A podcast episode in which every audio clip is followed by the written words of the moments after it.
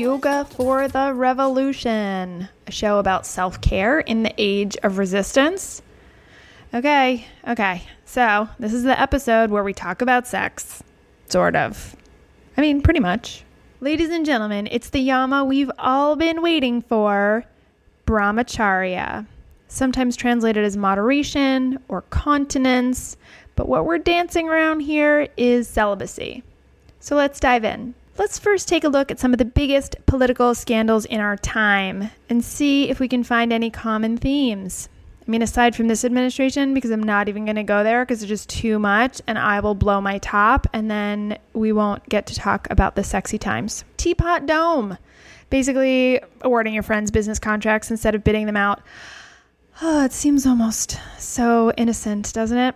Uh, whiskey ring, people under grant pocketing taxes, Watergate, the big one, a big one, the biggest one, corruption, uh, Iran Contra, Jefferson and Sally Hemings, which was either an inappropriate affair or years long continued assault and rape. Either way, and it's really the second one, no good. Thanks, Jefferson. But didn't a lot of presidents have affairs? Jefferson, if we're counting that as an affair, Harding, uh, yeah, those steamy letters surfaced a few years ago. Did you guys read those? Hachi Machi. Grover Cleveland, FDR. Sad face, I love FDR. Eisenhower, JFK, LBJ, Clinton. I also liked him. Looks like we've got corruption, right? Greed, power hungriness, and sex, which maybe is another kind of greed and power hungriness. What would those people have been able to accomplish had they not been distracted by sex and power? That's an interesting question and one yoga has something to say about. If any of those people had been following the eight limbs of yoga, they would have come across the yamas, the moral, ethical, societal guidelines for the practicing yogi. So far, we, that's you and I, have talked about satya, truth, ahimsa, nonviolence, and asteya, non stealing. And really, those would do the trick to avoiding most of those scandals we just went over because sex is hardly a scandal unless there's lying and injured parties. But here, sex is.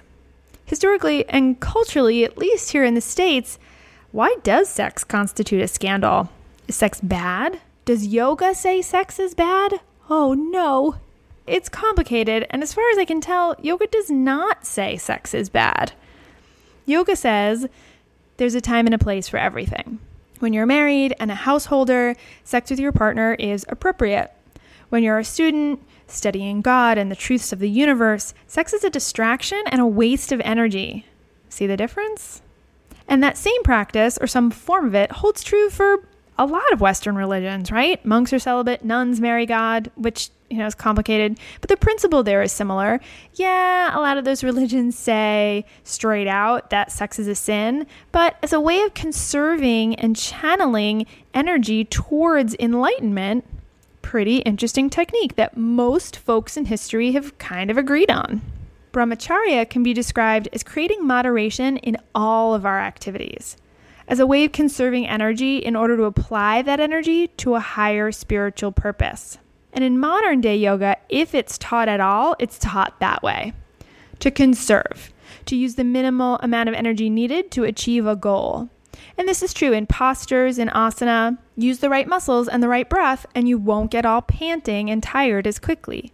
Use your core, not just your arms, in inversions because it's efficient that way. That's brahmacharya too. Yoga in the modern sense is about achieving balance a little bit more than it is about achieving oneness with the universe, mostly. And so, brahmacharya in this context is just sensible. Don't waste your time. Don't waste your energy on stuff that isn't clean and efficient, getting you towards that goal. And I love that about yoga. It's something rooted in ancient text, but we forget about it a lot in modern yoga. Kicking your leg back in down dog to transition to lunge what is that? That's a waste of energy. Posting your poses on social media, what is that for? That's a waste of energy. The look, the special mat, and the clothes, all of the things you need to get into the yoga club, that's a waste of energy. It's not going to get you closer to your goal. depending on what your goal is, right? It's not going to get you closer to a state of oneness with the self, with the universe. All that other stuff's just extra, and it's a distraction from what you could be doing on and off the mat. Start by doing the minimal, the least amount needed. For example, many yoga classes are an hour and a half long. Why? When I practice at home, I don't need to practice for that long. I get on the mat groggy at 6 a.m., and my goal is to wake up to stretch to bring movement into the body until I'm ready for the day. And that takes 10, 20 minutes sometimes. Do the minimal. Do you have to have an app to meditate? No, you can do without it. You can just sit.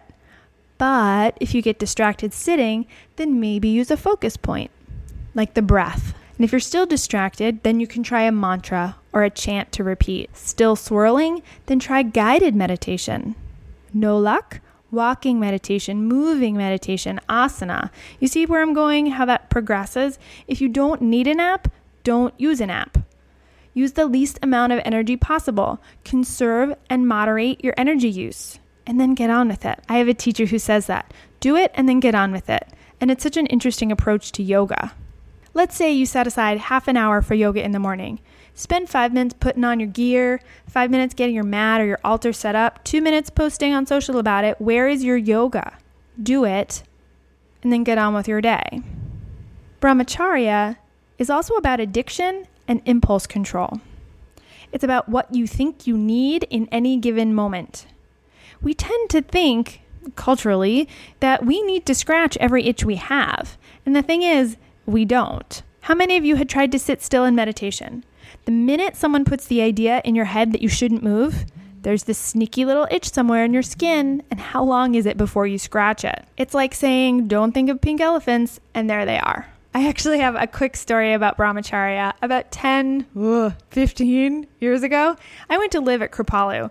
Uh, for those of you who don't know, Kripalu is a yoga retreat center and a school in western Massachusetts. It's the largest of its kind, I believe, in North America. And at the time, they had a program based on seva.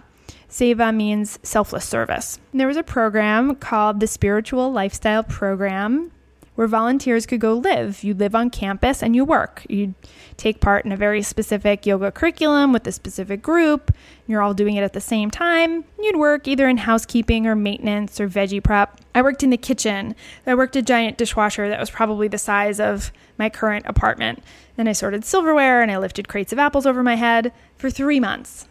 And we studied. We did yoga several times a day. We practiced meditation and pranayama. We learned about the sutras, and we were expected to live by the yamas and niyamas, all of the observances and restraints for this period of time. And this was a while ago. So there were no smartphones, and there was only one computer with internet access. So we'd take turns signing up for that. You can email your friends and family. And there were phone booths. Like with phones in them, so we weren't totally cut off. But the impulse control thing was different because we didn't have those distractions. But of course, we all have the human mind, and the human mind makes its own distractions. And I will say, after three months up there in the Berkshires doing a ton of yoga and working, like physically working hard, people you would not have looked twice at in the real world or off canvas started to look really beautiful. I mean, come on, you got a bunch of people in their 20s, pump them full of prana and tell them to be celibate for three months? Okay, why was I telling this story? Oh, because the human mind will create distraction if none is provided for you. I did good though. That was not my impulse control issue necessarily, but it was an interesting experiment. The day I came home, all my impulse control went out the window. But the same thing happens for us in our daily lives, whether we've taken three months off or not, right? The same thing happens for most of us with food. Here's a plate of cheese and crackers. Are you hungry? I can't hear you because my ears are full of the sound of crunching Triscuits. And then the phone. Obviously, we are seriously the worst. I know some of you are not born with a cell phone in your hands, so maybe you leave it in your purse and you don't think about it for hours at a time. But if you're a millennial or even a Gen Xer on the edge, this is likely your experience the addiction and impulse control to the phone. I'm working on it. But yeah, that's a that's an impulse control issue, right? What would happen if you don't reach for that distraction? If Warren G. Harding were not writing explicit love letters? I don't know. And I have no idea what I would be capable because I don't ever refrain from not using my phone. So disappointing. And what the Yamas are saying is sex is the same thing. Consider that sex is a distraction and a waste of energy in most circumstances. That we're often not having sex in a fulfilling way, that the sex we're having is either frivolous or constrained or desperate or placative. Consider what sex would be if those things were not the case. So, A, you're not a bottle of wine into the evening or whiskey or whatever it is for you. And B, you know and love the person you're getting it on with, with whom you're getting it on, with whom you're on getting. I can't not end that sentence with a preposition. But let's take that for a second. Are we really present when we are having sex? You don't have to answer me because it's a rhetorical question. But are you really in the moment in those moments? If not, it's a waste of energy. You're putting energy out there and not getting the return on it you could be getting. It's like cooking dinner and then throwing it all in the trash. Why would you do that? And depending on what phase of life you're in, you will either be more or less apt to treat sex in different ways, right? As a younger person, sex may have seemed either more important or more frivolous. It just depends on who you are in the world. And perhaps as you age, it becomes less important or more important. Again, the question is contextual to you and where you are in the moment. And can you be really present in those moments and not use sex as a distraction from the rest of life? What we're going to do now is a brief meditation on the sound Om. And this may seem like a bit of a non sequitur, but I'm going to connect the dots for you. Everyone has heard, most everyone, I suppose, has heard the sound Om or even said Om or chanted Om in a yoga class. Om is said to be the universal sound. It was not invented or passed down. It comes from within and without, and it is the supreme being. It is the vibration of the universe. Meditation on the symbol Om or the sound Om is said to raise the energy, raise the vibration in the body, bring the energy up from the root to the light, right? So think of that in terms of sexual energies. It's bringing the energy up instead of letting it swirl around by your first and second chakra, causing trouble. You could also do this looking at the symbol, but since this is an audio show, we'll do it with sound. And since there are a million recordings of Om that are beautiful, I'm going to use one of those instead of you having my single Om in your ears and I'll leave the reference in the show notes on the site. Speaking of the site, we have one of those. Go to yogafortherevolution.org for all the show notes. I'll usually link to whatever little internet wisdom we're discussing. And you can also get all the back episodes there. Or you can do that on iTunes. If you haven't already subscribed, you can do that there or at Google Play, Stitcher, a couple other podcasty type places. And please do rate the podcast and tell a friend. Tell them yoga talks about sex all the time. A sexy yoga podcast. I don't know. Is that lying? Is this a sexy yoga podcast? Probably not. You can talk to me on Facebook at facebook.com slash yoga for the revolution or follow on Twitter at y underscore f underscore t underscore r where I troll Paul Ryan sometimes. I can't help it. It's an impulse control issue. Okay. Find a comfortable position. Remember to do the least. Do the least amount of movement necessary.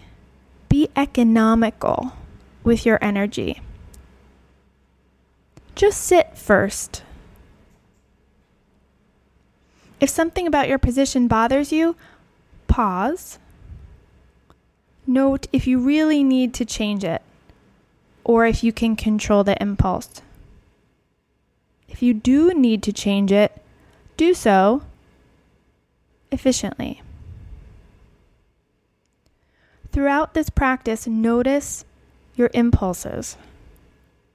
To scratch your nose, to move your feet, just notice. Notice that impulse. see if you can bring your mind back to the Om and let go of that impulse. Breathe. Just listen to the sound of Om.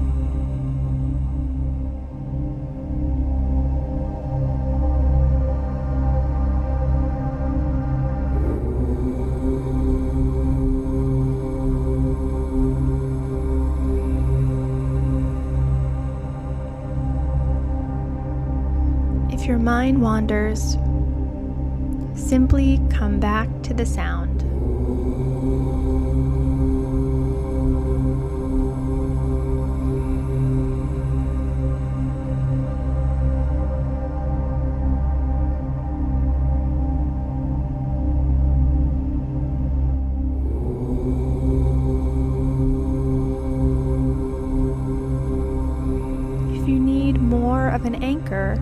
Start repeating the sound to yourself. Do the least you need to do, but stay engaged.